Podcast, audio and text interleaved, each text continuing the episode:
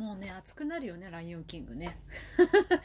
でもマジでライオンキング123どれも面白いから見てください。3はものすごくカジュアルに見れるので見ておくれよ。そしてシンバの魅力に落ちてくれ。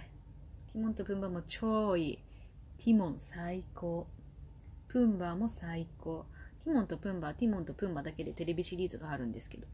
あと、ライオンキングは、実はキアナの間、キアナの下だったかな？に弟がいて、で、その子たちがライオンガードっていう、あの、違う種族の動物を集めてライオンガードっていうグループ、その、自分たちの縄張りを守るグループを作って、あの、あそこのプライドランドをまたこう守っていくっていうのがテレビシリーズでやってて、ちょっと前に海外の方で完結したんだったかな？シリーズが。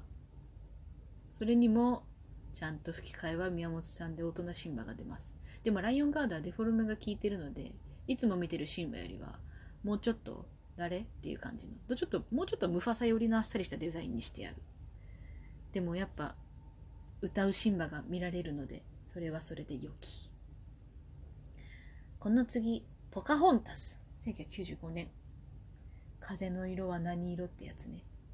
ポカホンタスはね、ポカホンタスはね、続編があるんですけど、珍しく相手が変わるんすよ。ポカホンタス1と2で。ポカホンタス1は、あの、まあ、先住民族がいるところに、あのー、開拓する人たちが入ってきて、ここに金が隠されているんだって土地を荒らしていく。まあ、その人たちと揉める話なんですけど、揉めるんだけどその揉める相手の中にいる青年とポカホンタスが恋に落ちる。まあでも最終的には一緒に行かないんですよ。またこう別れて終わるんですよね。だから2でどうなるんかと思ってみたら2でそのまた開拓違う開拓をしにあのー、また来るんですよそいつが。男がね。でとねまた別のね、若い青年を連れてくるんだよね。で、ポカホンタスは、あの、村の代表として、あの、そちらの文化を学びに行きますみたいな言うて、ついていくんですよ。だからポカホンタスが村を離れて、町に行く話。に、ちょっとおてんばなエピソードが、どんどんこう、積みか、こう起きていく中で、その元々のその愛を交わした相手だった金髪の青年の方とちょっとこう価値観の違いみたいなのが現れて最終的にはそのこう若いボーイの方とちょっとこういい感じになるっていう話。え相手変わるんだ！って言って弟と一緒にえー、って言った記憶がある。ポカホンタス。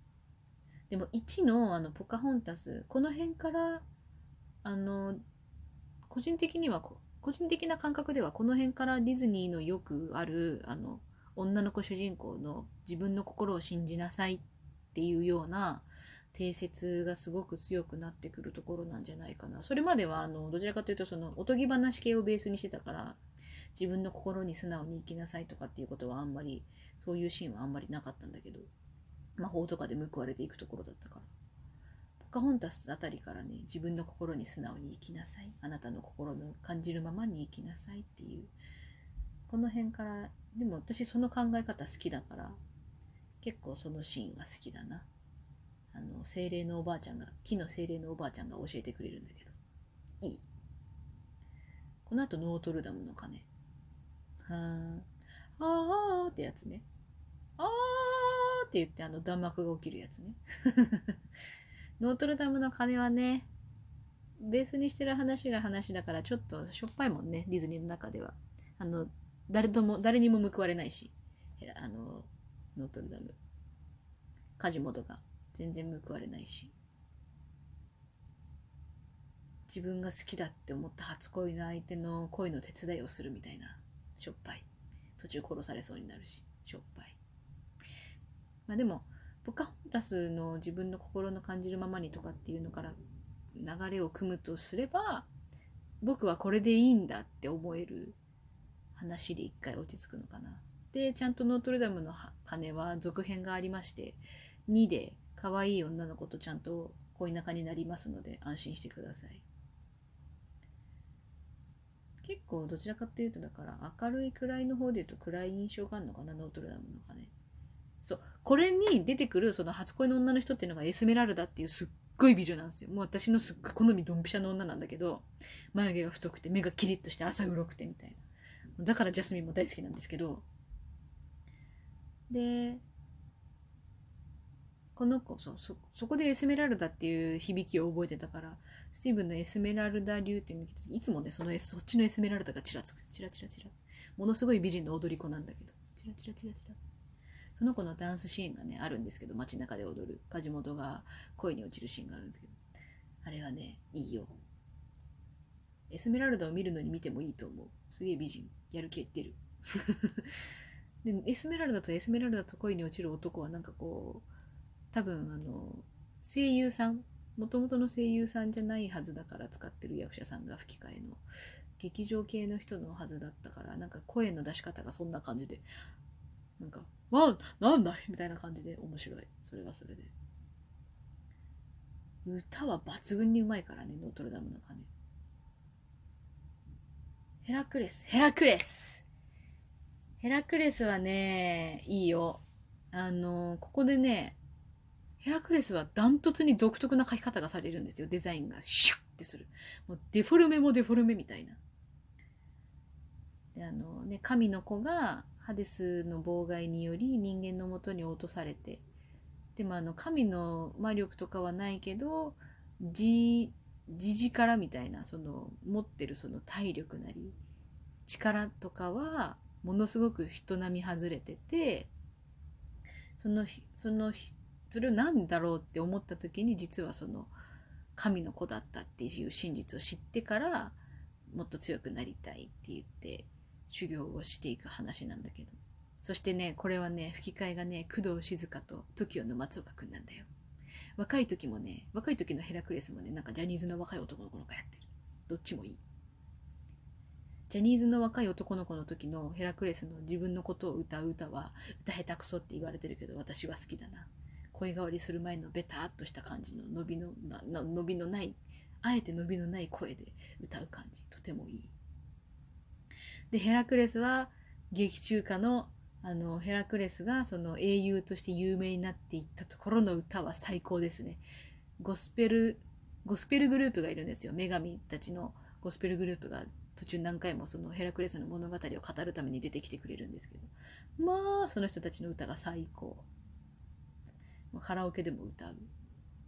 一回マグさんにディズニー知らないって言うけどずっと歌って説明しながら歌って聞かせたことがある。ポカンってしてたマグさん。ヘラクレスね、またね、工藤静香もいいんだ。ものすごいドンピシャ。あと、工藤静香のまま歌うそのシーンもあって、ヘラクレス、ずっと変な男に引っかかってきて、でも今回は、いや、恋じゃないから、いやでも、みたいな迷いの歌があるんだけど、可愛いんだよね。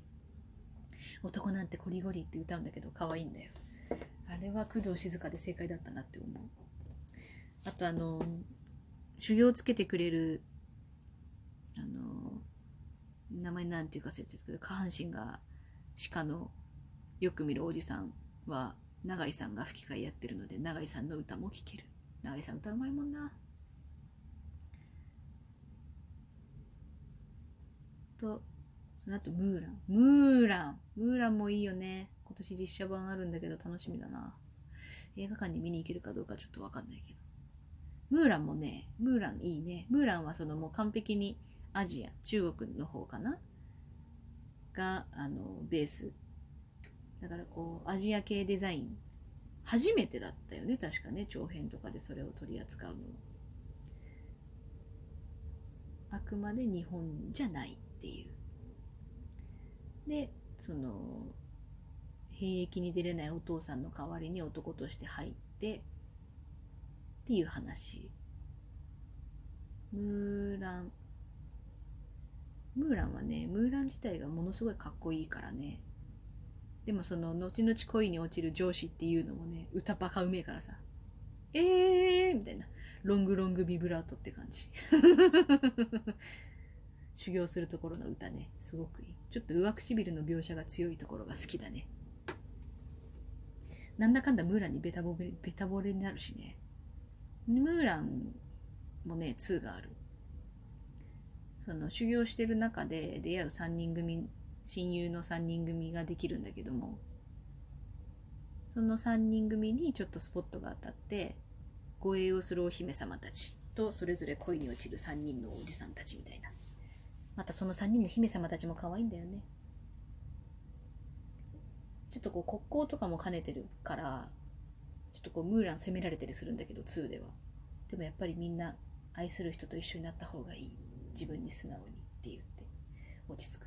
その間ずっとムーランの旦那はムーランとちょっとこううまくいかなくてちょっとこう血話喧嘩したり仲違いしたりするけど結局ムーラン大好きって感じ。これに出てくるちっちゃいドラゴンが山寺さん。もうディズニーに山寺さんは欠かせないよね。ジーニーもそうだけど。なんでアラジンの時にジーニーに1ミリも触れなかったんだろう。この間実写を見たよアラジン。あのずっとウィル・スミスだった。ウィル・スミスだなと思いながら見ていた。あれはあれで面白かった。実写な実写のアラジンも良かったな。ジャスミンすごい可愛かったし。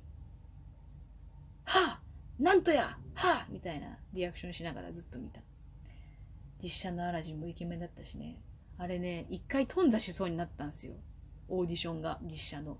全然見つかんねえっつって。マジでど素人とからでも関係なくマジでアラジンのオーディションすっからっつってやって本当に確か一般の人なんだよねあの人。すっごい大出世。でもやっぱ口も大きくて本当に目も涼やかでハンサムだな。さすがアラジンと思いながら見た。実写。ムーランも可愛いから12見てほしいな。おすすめ。実写も見たい。